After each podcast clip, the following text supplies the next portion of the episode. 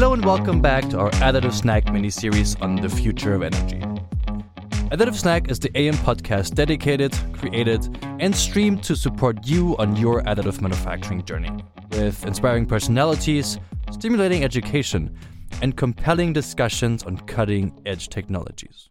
And I'm your host, Fabian Ahlefeld, a member of the award winning consulting, engineering, and education team named Additive Minds here at EOS in North America. We're now in the last episode of the three part series, and we are about to get hot. Have you ever heard about fusion energy? Maybe you have, in discussions about some futuristic technologies. But what if I told you that the future is now? And what if I told you that AM already plays a significant role? Don't believe me? Then let me introduce you to Jim and Vincent from TAE. TAE is developing a commercial fusion power source that is compact, cost effective, capable of sustaining the planet for centuries, and safe in every way. And we've got a great team to tell us more about that. Jim McNeil is the Chief Marketing Officer at TAE, and he's joined by Senior Mechanical and Project Engineer Vincent Pillard. So, Jim and Vincent, you two are the last guests on our new season. Welcome to Additive Snack. Uh, Fabian, so good to be here. Thanks for having us. Hello, Fabian. Thanks. So, Jim, I want to jump right in because your company is so exciting, and I want to talk about the biggest question right now. Who is TAE, and what technology are you working on? Well, I'll go back to that in reverse order. Why are we exciting? Um, TAE is a pretty unique organization in that we've been at it for 24 years. This notion that we can build clean, carbon free, radioactive free, abundant baseload energy uh, through fusion. And fusion is, is nature's preferred energy source. Uh, people ask, you know, is fusion going to work? I always tell them, look up in the sky. It works every day without fail. Um, everything that that we know in our life, the fact that we're here, the things we eat, the things we touch, the things we build with, all come from stars. And stars are, are, are all fusion reactors. And so what we're trying to do is replicate what takes place um, nearly 100 million miles away in the sky uh, here on Earth, you know, in like a magnetic bottle. Um, the reason that's important is that we've got great progress with renewables. Uh, we've got levelized cost of energy numbers from solar and wind that are the most competitive in the world, which is great. But those are intermittent power sources. They don't always provide power when you need them. Sometimes the sun doesn't shine and the wind doesn't blow. I think we're aware of that. So it's important that we get to a form of energy that is unlimited and, and non-carbon and non non-polluting. And so that's what we're about. Um, that's the main focus of TAE. So you're recreating the process that is happening in stars, and that that is that statement alone already is is quite incredible. Why is that so important? I mean, you, you raised more than a billion US dollars in funding, which is incredible. What is the final impact that fusion technology could have on us and on planet Earth? What we're on here is is a long journey, and not just a journey for TAE, but really for engineers everywhere, for scientists everywhere, for people who care about the future for humanity and the planet. You know, getting to abundant clean energy for all is is is really a mandate. When we can provide abundant clean power for all nations where they don't have to go to war for resources, um, that can change everything. So we believe that that's the proper course. Um, to get to that form of perfect power, we view it in three stages. First stage is we care about efficiency. Fusion is a decadal event. You know, we don't expect we're going to be seeing electrons to the grid until the early 2030s. And so we're still on this journey to make this happen. It takes a lot of work to get there. But in the meantime, we're developing technology that takes better care of the electron and, and makes more value out of the electron. And so our grid in the United States is about 40% efficient. If we can, you know, cut that in half, I mean, we could we could cut the amount of greenhouse gases we're putting into the atmosphere in half as well. So building a more efficient grid which means building better storage solutions. You know, its production, consumption, distribution, management, all those things had to be taken consideration. We're very much focused on that. So it's building a more efficient grid, more electric, better electric vehicles, better storage solutions. Secondly, it's proving fusion, which we're going to do in the next three to five years, prove that we can get more out than we put in. Um, and then third, it's scaling fusion so we can build plants around the world so everyone has abundant, clean electricity. That's the main point. The main point, which is I, I don't even know uh, if I if I can find the right word, words for this, but this sounds like the solution to many challenges that we're that we're facing today, and not only energy challenges, but also uh, challenges, as you mentioned, war about resources that uh, that shouldn't happen in this day and age. And you also mentioned the complexity of such a reactor, and we wouldn't be in an additive manufacturing show if we wouldn't love complexity and therefore I would I would like to dive a little bit deeper into the concept of a fusion reactor. So Vincent, let me ask you, what's going on inside a fusion reactor? Yeah, so it's a process that powers the sun and the stars uh, in the whole universe. So in a fusion reaction, you have light elements such as hydrogen, which are brought into specific conditions to fuse together and they create new elements and release a tremendous amount of energy. So the goal of a fusion device is to reproduce and control this process which happen at extremely high temperatures and then convert the released energy into electricity. So you mentioned high temperatures and I think Jim mentioned some very high temperatures earlier. So what temperatures are we actually talking about here? Well, in the sun's core, the hydrogen particles are they are crushed together by the tremendous gravitational forces uh, of the of the star of the sun, and they're brought around 15 million degrees C. Wow! Um, so at this temperature, the energy is so high that the electrons are stripped out of the atoms and create an ionized gas that we call a plasma. Uh, so it's the fourth state of the matter after solid, liquid, and gas. Uh, on our planet, obviously, we, we, we, we cannot deal with the same volume of plasma and recreate these gravitational forces. Mm-hmm. So instead, we use magnetic fields to confine the plasma in a reduced volume. But to recreate the same conditions for fusion, we have to reach higher temperatures, like 10 times higher or more, depending on the fuel. So, one of the biggest challenges of fusion energy is how to control this plasma. Uh, this requires extremely complex systems to monitor and control physics phenomena that happen sometimes in, in few milliseconds. The other main challenge is how to heat the plasma. So here, there are different techniques, but TAE has determined that the most powerful way is to inject beams of particles from outside the plasma at very high speed which will collide with the ions inside, inside the plasma and transmit their energy. Think about particle accelerators all around the machine, able to fire high speed atoms of hydrogen into the plasma. Mm-hmm. So that's what we call the neutral beams. And so then finally, we have to confine and heat the plasma for a long enough time to sustain the fusion reaction. And that's another challenge a lot of challenges that you that you mentioned, but a very fascinating process that I believe most of us have not heard about. So how do you how do you typically address all of these challenges at, at TAE? I know there's there's many different approaches that, that organizations are taking. Which ones are you taking? Yeah, so several concepts of fusion devices with different geometries or different type of fuel are being pursued in national labs and private companies mm-hmm. all over the planet. Um, the most famous type of uh, device is the, the tokamak, uh, such as the JET or ITER projects. So their goal is to fuse deuterium and tritium, is what we call DT fusion. Uh, they are two isotopes of hydrogen. Um, but at TAE instead, we are working on a different type of device called Advanced Beam Driven Field Reverse Configuration, or FRC in short. Yeah. Uh, it's a compact design uh, which enables efficient operations with a specific rotating plasma configuration. So, like in the tokamaks, the plasma is confined and controlled by magnetic fields in a vacuum vessel. So, the plasma never touches any physical component. Obviously, there's no material on the planet that will be able to resist these extreme temperatures.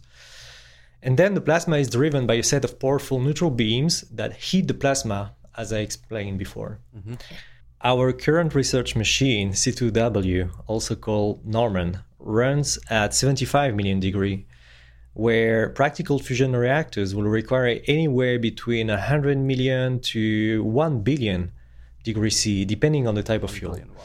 um, so these current advancements lead to 100% performance increase compared to the original design point of our research machine.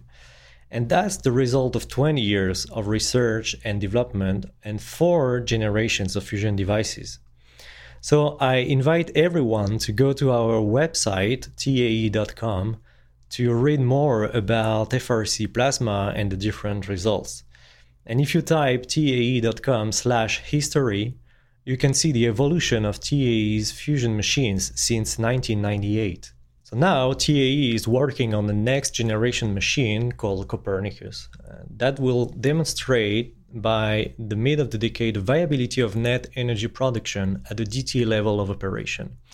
That means the level of operation required for deuterium tritium fuel, so between 100 and 150 million degrees C. But we don't plan to do DT fusion in our machines. We are using only hydrogen as fuel for now with the final goal of using hydrogen and boron in the next generation machines.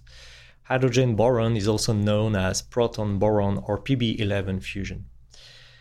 This new step uh, will bring us to the cusp of our first commercial power plant prototype, with for sure many challenges for engineering. Yeah, for sure, and I'm sure many engineers and physicists out there are are licking their their speakers right now uh, because it's such a unique concept that most of us haven't haven't heard about, as I mentioned earlier. So obviously, this reactor is super complex. You guys uh, raised more than a billion dollars in funding, and uh, this reactor, therefore, is also not going to be cheap. How cost competitive can fusion technology be with other conventional energy technologies, but also with renewables? Yes, you're right. Uh, besides the, the beauty of physics and engineering of fusion energy and these additive manufacturing uh, solutions, we'll have first to test them uh, to see if it's uh, viable. Uh, and then there's the reality of the market. So, to be implemented on a large scale and benefit from the needed investment, fusion energy production will have to be cost competitive, reliable, safe, and with a minimum environmental footprint. So that's where the flexibility and the economical advantages of additive manufacturing will play a key role. So, Vincent, you talked about about challenges that you're currently currently experiencing, and if you talk to additive manufacturing engineers, if they hear challenges, if they hear uh, complex uh, physic, uh, physics models, and if they hear uh, high temperatures, that's when you have their interest. So, what role does additive manufacturing play for TAE? Yes, Fabian. So you summarized just the, the main points. As you understand, this new fusion machine, Copernicus, uh, will handle way higher plasma temperatures, uh, which will be driven by even more powerful neutral beams. So, to give you an idea, the conditions around the plasma and the beams are similar to a rocket engine combustion chamber, where tens of megawatt per square meter have to be dissipated in some areas. But in addition, our systems have to operate under a high vacuum, so the design we're using so far is now shifting to another scale, which means more complex design, integration, and the need of more efficient components, including active cooling. Here is where additive manufacturing brings cutting edge solutions. So everything started last year with one important component of our neutral beam system, an accelerator grid, which needed to be redesigned for Copernicus conditions and include internal cooling channels. It's a pretty flat component mounted into a complex assembly, so we were wondering how to integrate these internal clean channels and avoid welds that could lead to water leaks in our chamber and create uh, lots of issues. Mm-hmm. So to start, we've printed small samples to see how these 3D printed materials look. And then we started to work with you guys and your engineering team from Additive Minds. Yeah. Uh, this has been a great experience since you you help us to understand additive manufacturing processes, the printing principles, and the new design approach to have. Um, it's it's a way different from uh, from conventional manufacturing and design we do usually. Mm-hmm. There are rules to know, new software to use for complex geometries, and also some limitations from the process itself that you have to take into account and integrate into the design. Correct. Then, after this uh, training phase, we started to work together on practical solutions and develop the prototype of a beam dump. So, a beam dump is a sort of target which is fired by a beam and is able to dissipate part of its energy. It will uh, heat up, and, and so it needs to be cooled down to keep its mechanical integrity right? You can compare that with a, a, a, car engine where it needs to, to be cooled down, so you circulate a coolant to dissipate the heat, right? It's the same principle, mm-hmm. uh, but with way higher energy. So it requires the integration of complex cooling channels combined with uh, high performance materials and extremely efficient design. So that's what we call a high heat flux component. Uh, usually it's made of machine parts plates and tubes welded together.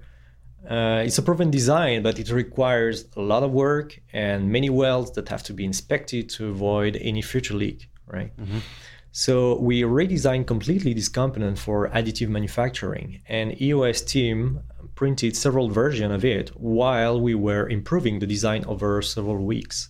So that's amazing to see how uh, additive manufacturing enables fast prototyping and design iterations it's a new approach to design. It gives a lot of uh, agility to engineering to validate concepts. So thanks to additive manufacturing, we've been able to completely redesign this component and have a monolithic build, just one body, no weld, and even include gyroids to enhance the cooling efficiency.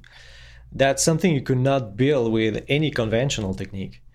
Uh, and at the same time, we divided the weight by two with this printed version compared to the, the conventional design.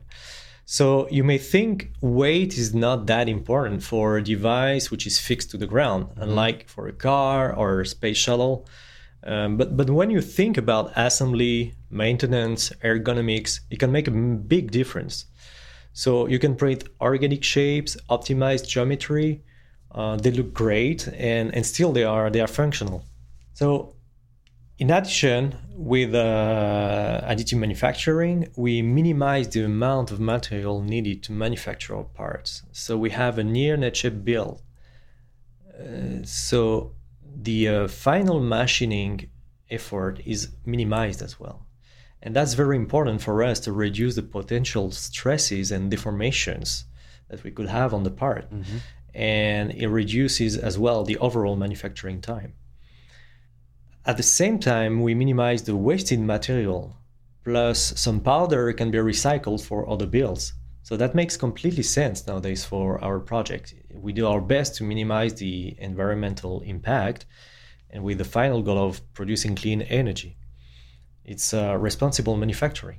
Yeah, for sure. And you know, if you if you ask me and if you look at all the aspects that additive manufacturing can bring to an organization, the capabilities of, of, of design freedom and, and optimizing existing challenging designs to complex geometries that allow for a better heat transfer to lightweighting and uh, even supply chain optimization. You are actually leveraging all of these benefits, even including the reduction of material for sustainability reasons. So that that is a very, very picture perfect approach to additive manufacturing. And it's incredible to also say that you guys have only started using additive manufacturing uh, within the past 12 months and uh, not for the past uh, 12 years as, as, as some other technologies. So you guys are very, very fast in the adoption of those new technologies. And I do wonder, what does that mean for future reactors? You're already so fast in adopting this new technology. What does that mean for future technologies uh, that come out of TAE? Yeah, you were mentioning new technology. So we already are at a tipping point in fusion research. Um, like new technologies that did not exist 10 years ago are having a major impact now. Mm-hmm. Uh, for example, artificial intelligence and machine learning is used to control plasma and the machine operation. As I said before, uh, we have to deal with events that happen in milliseconds sometimes.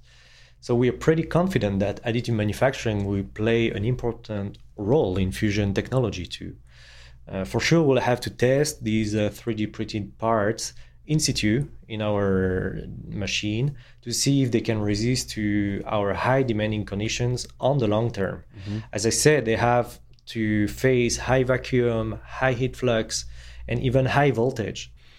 And then think about, about the future to, to, to meet the, the global energy demand and ensure the transition to net zero energy. That means that thousands of fusion power plants will need uh, to be built uh, worldwide in the future. That means the need of a high volume and reliable manufacturing supply chain for future power plant components.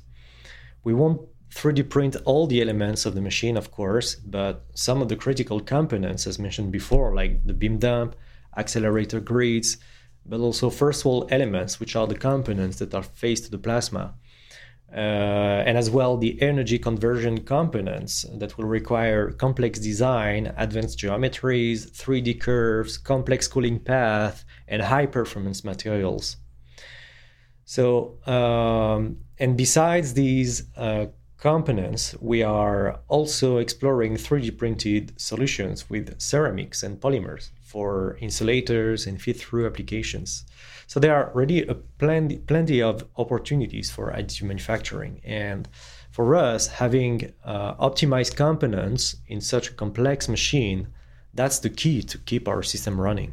You know, it's interesting to think about the evolution of the 3D printing industry and the evolution of the fusion industry. I mean, I saw my first 3D printer in the 80s, you know, and basically lasers and polymers and, you know, elevators and, you know, you know, forming plastic parts. And today, you know, we're you're making parts out of metals and alloys and ceramics and it's come a long way in, in just 40 years. Imagine what it's going to be in 10 or 15 years. You know maybe it would be possible to print a good portion of a fusion reactor in 2035 you never know. Yeah exactly. We're we are just at the beginning of additive manufacturing. As you mentioned it is a technology that was started in 1989 uh, was when the first commercial systems came out. So that's only it's only 30 years. And uh, your technology is also just at the beginning. So um, i'm very curious to to understand what what's next for for fusion. We just talked about the the past innovations that you guys have already put on the table but when can we expect fusion to actually contribute to the increasing demands for energy that are expected to more than double by by 2050? Well, we have a stated path, um, as do many other fusion parties, in terms of what we have to do to get there. And, and right now, Copernicus, which is going to be demonstrating net energy out, is targeted. It's under construction right now. Um, the lessons we learn from that will be applied to the development of Da Vinci, which is our, our first prototype commercial reactor, which will have a thermal cycle to, to drive a steam turbine, uh, generating electricity the old-fashioned way by by turning water into steam. Um, and then you know a generation after that would be looking at direct capture of of energy from the fusion itself. But I I think that the industry as as a whole is fairly confident that we're going to start seeing uh, fusion operating on a continuous basis in the early 30s.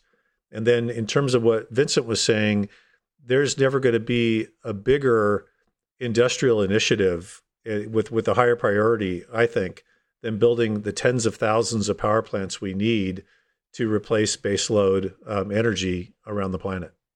The perfect example of, you know, how additive manufacturing as such a innovative technology cannot even is not even comparable to the impact of the technologies that it enables. And to me, the fusion technology that you guys are working on is the perfect and prime example of the actual impact of technologies such as ours, but also complementary technologies such as artificial intelligence that you mentioned, Vincent, where engineers and companies such as yourself take all of these capabilities, bring them together, and change the world. So, thank you so much to both of you for for sharing your vision, for sharing your experience.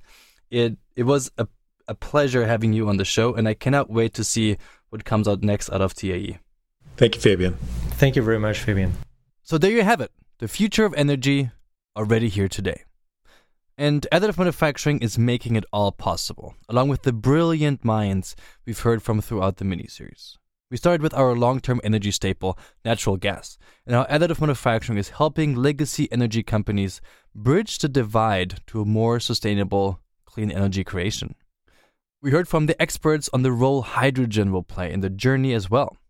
Even in the realm of renewable energy, AM continues to play an important role, which is evolving every day. Lastly, we heard how TAE is working toward a fusion future to solve our world's energy needs. I hope you've enjoyed this first in a series of mini series regarding the possibilities of additive manufacturing. Stay tuned for our next mini series. I promise you'll be amazed.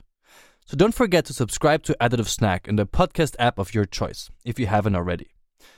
And if you have questions or comments about our podcast, simply need the help in your additive project, or want to learn even more about the world of additive manufacturing, visit our Additive Minds Academy page at store.eos.info or reach out to me directly at fabian.ahlefeld at eos-na.com. Until then, I'm Fabian Ahlefeld. Thanks for listening, and please join us next time on Additive Snack. A special thanks for this episode goes out to all our guests and to my co producers, Kristen Barr, Dan Bauch, as well as Dan Pesta.